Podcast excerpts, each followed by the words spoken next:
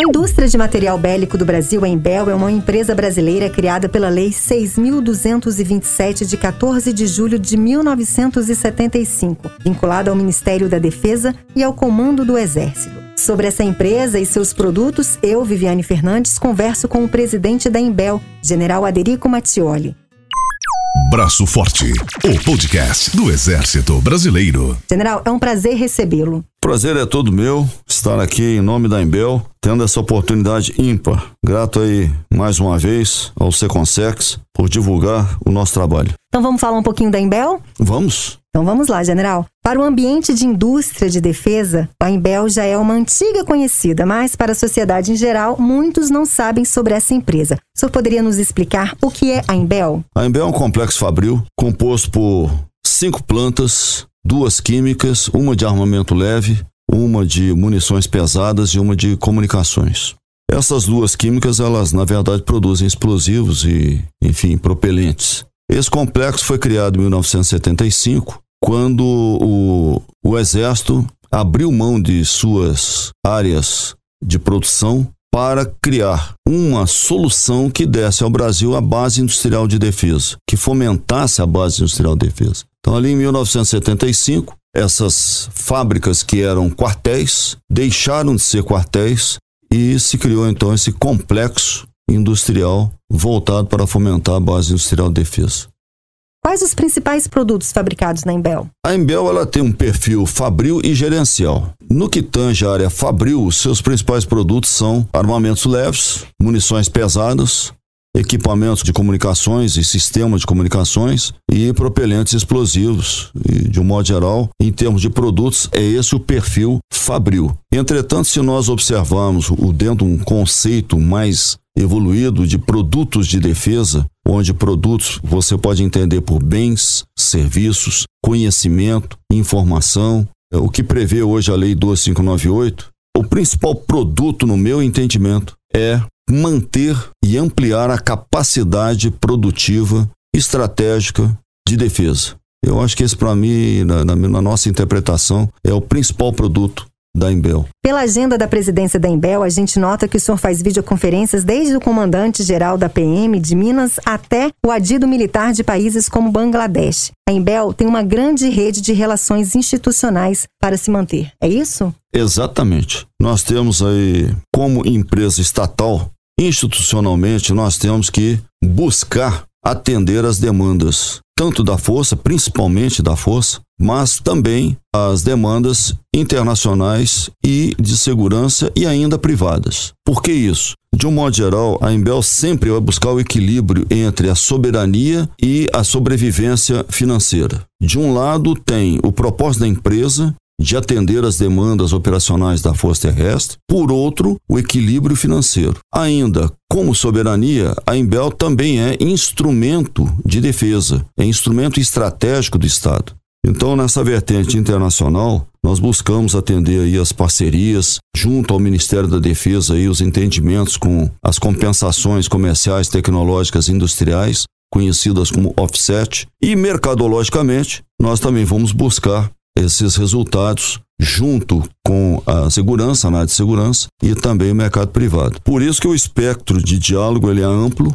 e, de certa forma, nos dá muita satisfação, porque toda vez que nós colocamos a Embel em discussão, indiretamente estamos colocando o Brasil na área internacional e internamente nós estamos colocando o Estado à disposição da segurança pública e da sociedade. No site da Embel tem uma citação do general de exército Décio Luiz Chons, que é o atual chefe do Departamento de Ciência e Tecnologia do Exército, que diz assim, abre aspas, a história mostra que um conflito evitado pela discussão proporcionada pelas capacidades militares mesmo tão dispendiosas, é muito mais barata do que uma guerra ganha e incomparavelmente menos custoso que uma guerra perdida. O senhor pode comentar essa afirmação? Bem, primeiro é uma satisfação para nós, da Embel, termos na presidência do Conselho de Administração o General Chons. Realmente uma pessoa que se dedicou, comprometida com a Embel e que tem feito, no nosso entender, uma orientação estratégica muito, muito positiva.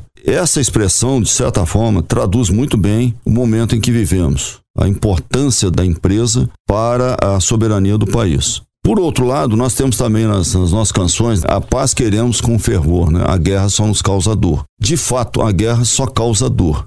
Quem perde, perde muito. Quem ganha também perde. E o ideal é que a gente tenha a paz. A paz é menos custosa, mas ela tem um custo. É o custo da dissuasão, é o custo que nós temos que estar com a prontidão operacional em condições de responder a qualquer momento. Este custo, ele existe, mas é muito menor do que o seguinte, que é o conflito, seja como ganhador, seja como perdedor. Me parece que traduziu muito bem até aquilo que já está na nossa canção, né? A paz queremos com fervor, a guerra só nos causa dor. A emenda constitucional número 95 de 2016, que limitou o teto dos gastos públicos, afetou aí, né, general, os limites orçamentários destinados à produção da Embel e trouxe novas necessidades para a administração. Quais são essas necessidades atuais? Primeiramente, acho que a gente tem que posicionar a empresa entende que deve sim ter limites. Os gastos públicos devem ter limites. A dificuldade está em, no entendimento e no alcance que hoje a Embel é praticamente a única empresa estatal dependente do orçamento voltada para a área fabril,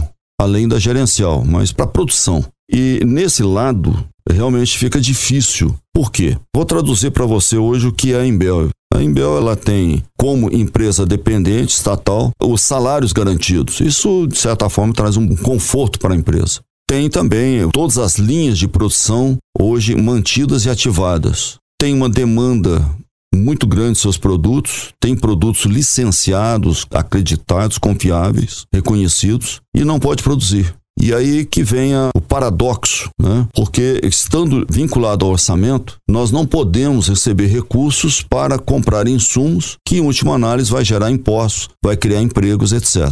Então fica um pouco conflitante esse aspecto. Então, de um lado, entendemos que é necessário, por outro lado, para a produção é nocivo, é muito ruim e limita, asfixia a empresa. No passado, nós tínhamos aí uma matriz que nos permitia é, reduzir ano a ano o grau de dependência econômica. Com o advento da lei do teto, isso se tornou mais difícil, porque nenhum recurso pode ser aportado para a área produtiva. E ano a ano nós estamos diminuindo essa capacidade. Estamos perdendo capacidade produtiva e, de certa forma, o país perdendo também uma alavanca econômica que pode contribuir. Nesse sentido, nós estamos trabalhando para a não dependência. Esse projeto existia, o chamado Plano Nova Embel. O Plano Nova Embel previa a não dependência em 2026 e nós estamos num trabalho muito forte, buscando que a não dependência venha acontecer já em 2021. Nessa situação, existem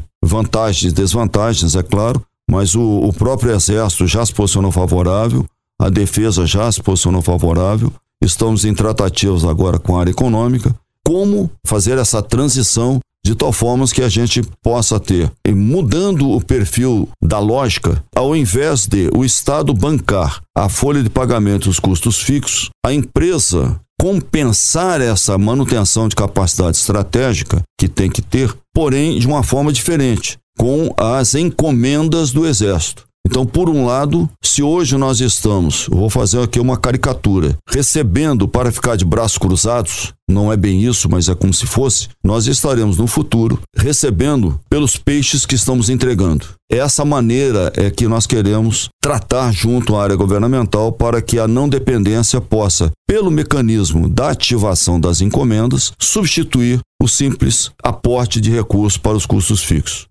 A Embel é detentora da capacidade estratégica com competências para produzir materiais e sistemas de emprego militar. O núcleo principal de engenheiros e do pessoal técnico da empresa é constituído por militares do Exército. Confere essa informação, general? Sim, confere. Desde 1808, quando nós temos o nosso legado aí de sermos a primeira empresa estratégica de defesa, o envolvimento, a área militar sempre esteve presente. Eram plantas fabris do Exército e que em 75 se tornaram privadas de modo geral e esse complexo então passou a responder. Mas desde então nós temos um vínculo muito forte com o Exército. Exemplo, pelo estatuto social que temos e até pela lei de criação, nós temos que cumprir as diretrizes do comandante do Exército. Veja que a única planta fabril estatal que presta continências ao Exército Brasileiro. Então, nós seguimos a diretriz do comandante do Exército, nós somos o braço fabril do sistema de ciência e tecnologia, estamos inseridos no sistema de logística e mobilização também do Exército e fomentamos a base industrial de defesa. Então, nesse aspecto, desde o legado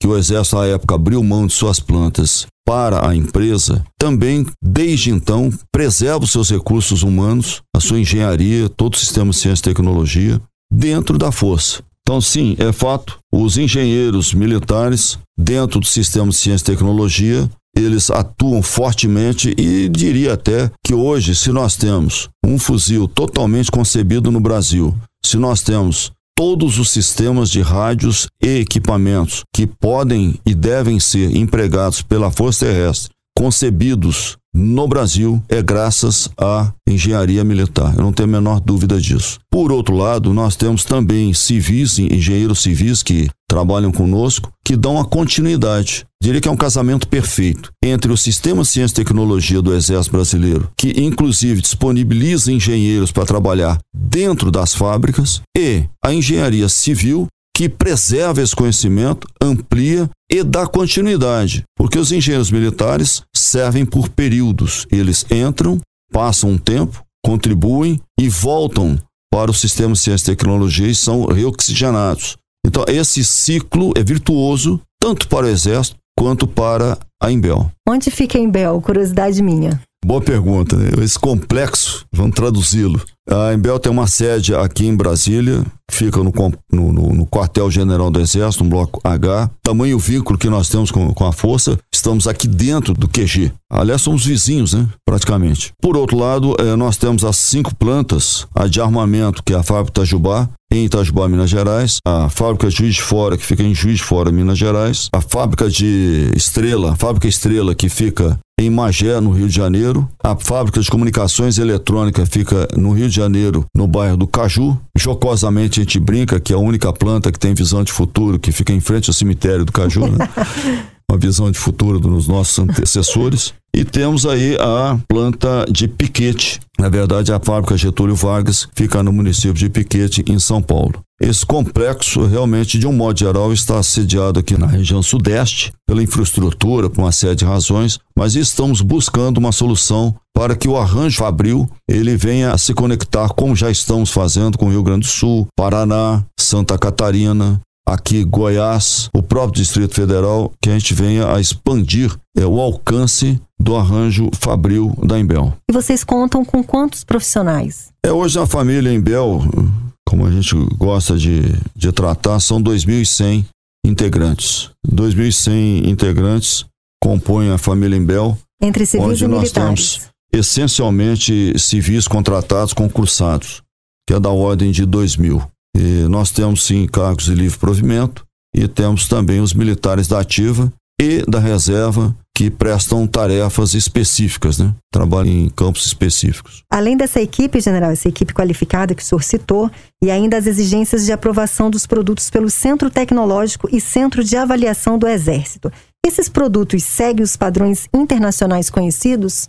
Tudo que o Exército faz, ele o faz com muito critério e com muita qualidade. O nosso sistema de avaliação, cuja visibilidade é dada pelo CAEX, né, pelo Centro de Avaliação do Exército, é extremamente rigoroso. Diria eu que nada deve e, pelo contrário, até supera muitas das exigências internacionais. Então, hoje, se por um lado ele está subdimensionado e esse processo ele se torna moroso, por outro lado, também ninguém pode discutir a credibilidade do sistema. Para nossa felicidade, todos os nossos produtos são avaliados e aprovados pelo Exército Brasileiro. 2020 é um ano especial para a Embel. Na verdade, a instituição está comemorando, comemorou no dia 14 de julho último, né, 45 anos de seu atual formato de atuação. Como foram as comemorações nesses tempos de pandemia e quais são os planos para os próximos anos? Bem, o Exército está se transformando. Ele está passando da era industrial para a era do conhecimento e muitas vezes a gente não se apercebe dessa necessidade ou dessa mudança.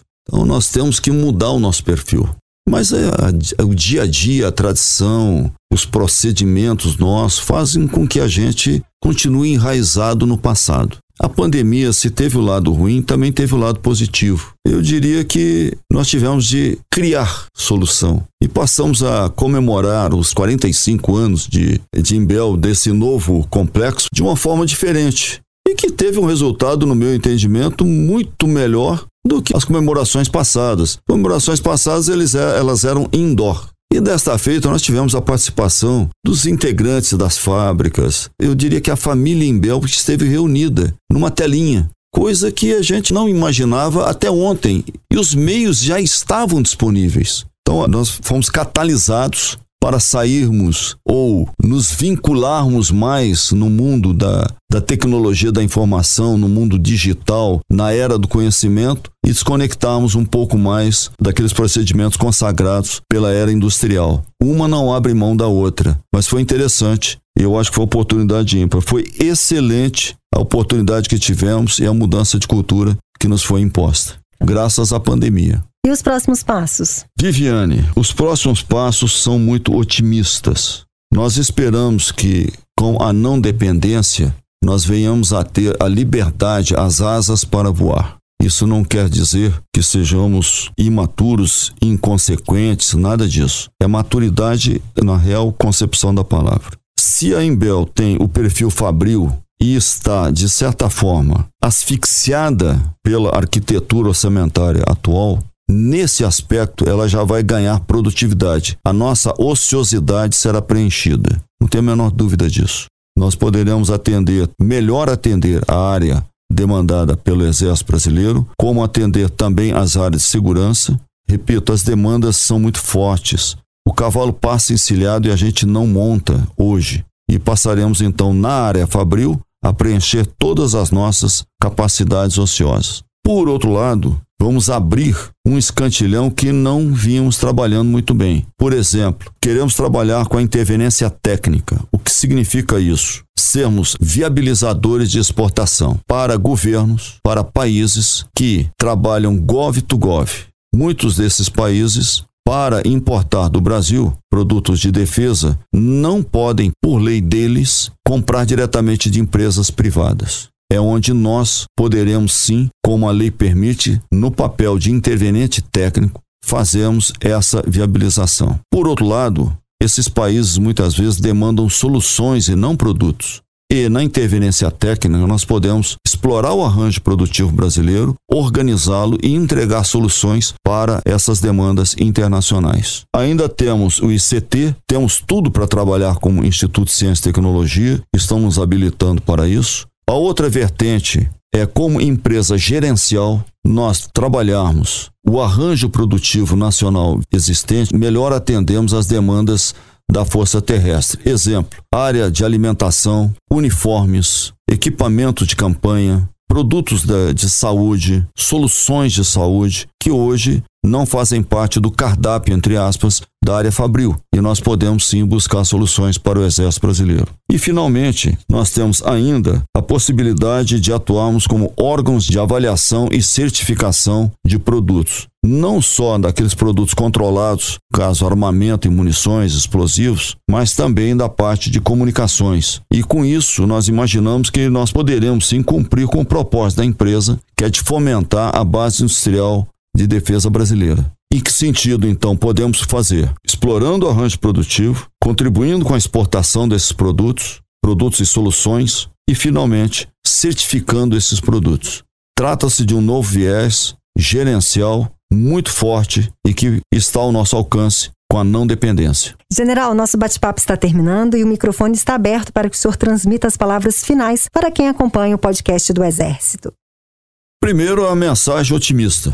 Desde 1808, quando foi criada a primeira planta nossa, por Dom João VI, mais de experiência secular, maturidade temos, capacidade temos e uma mensagem otimista de que estamos prontos para o futuro e cada vez mais prontos para a era do conhecimento. Esse é, um, é uma vertente. A outra vertente é se temos essa certeza, precisamos também explicitá-la. E gostaríamos de, desde já, fazer um convite a todos os ouvintes que participem da Mostra BID Brasil, que será realizada em novembro, aqui em Brasília, no Centro de Convenções Ulisses Guimarães, no período de 24 a 26 de novembro. Ali nós estamos com uma ilha, toda a base industrial brasileira estará presente. A Embel se fará representar com uma ilha e o cluster que ela hoje trabalha. Todo o cluster que nós hoje fomentamos, todas as parcerias que temos, e lá estarão representadas.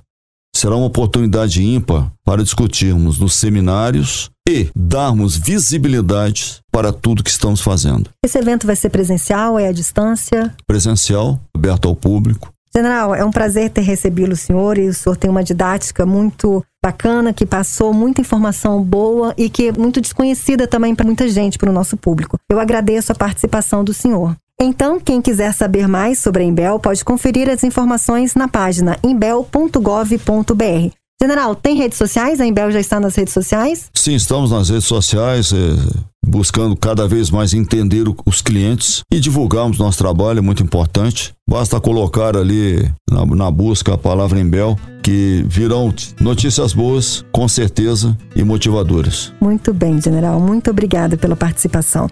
O Braço Forte termina aqui. O podcast do Exército Brasileiro toda semana traz um tema da Força Terrestre, das Forças Armadas e do Brasil. Acompanhe nas plataformas de acesso e no site do Exército.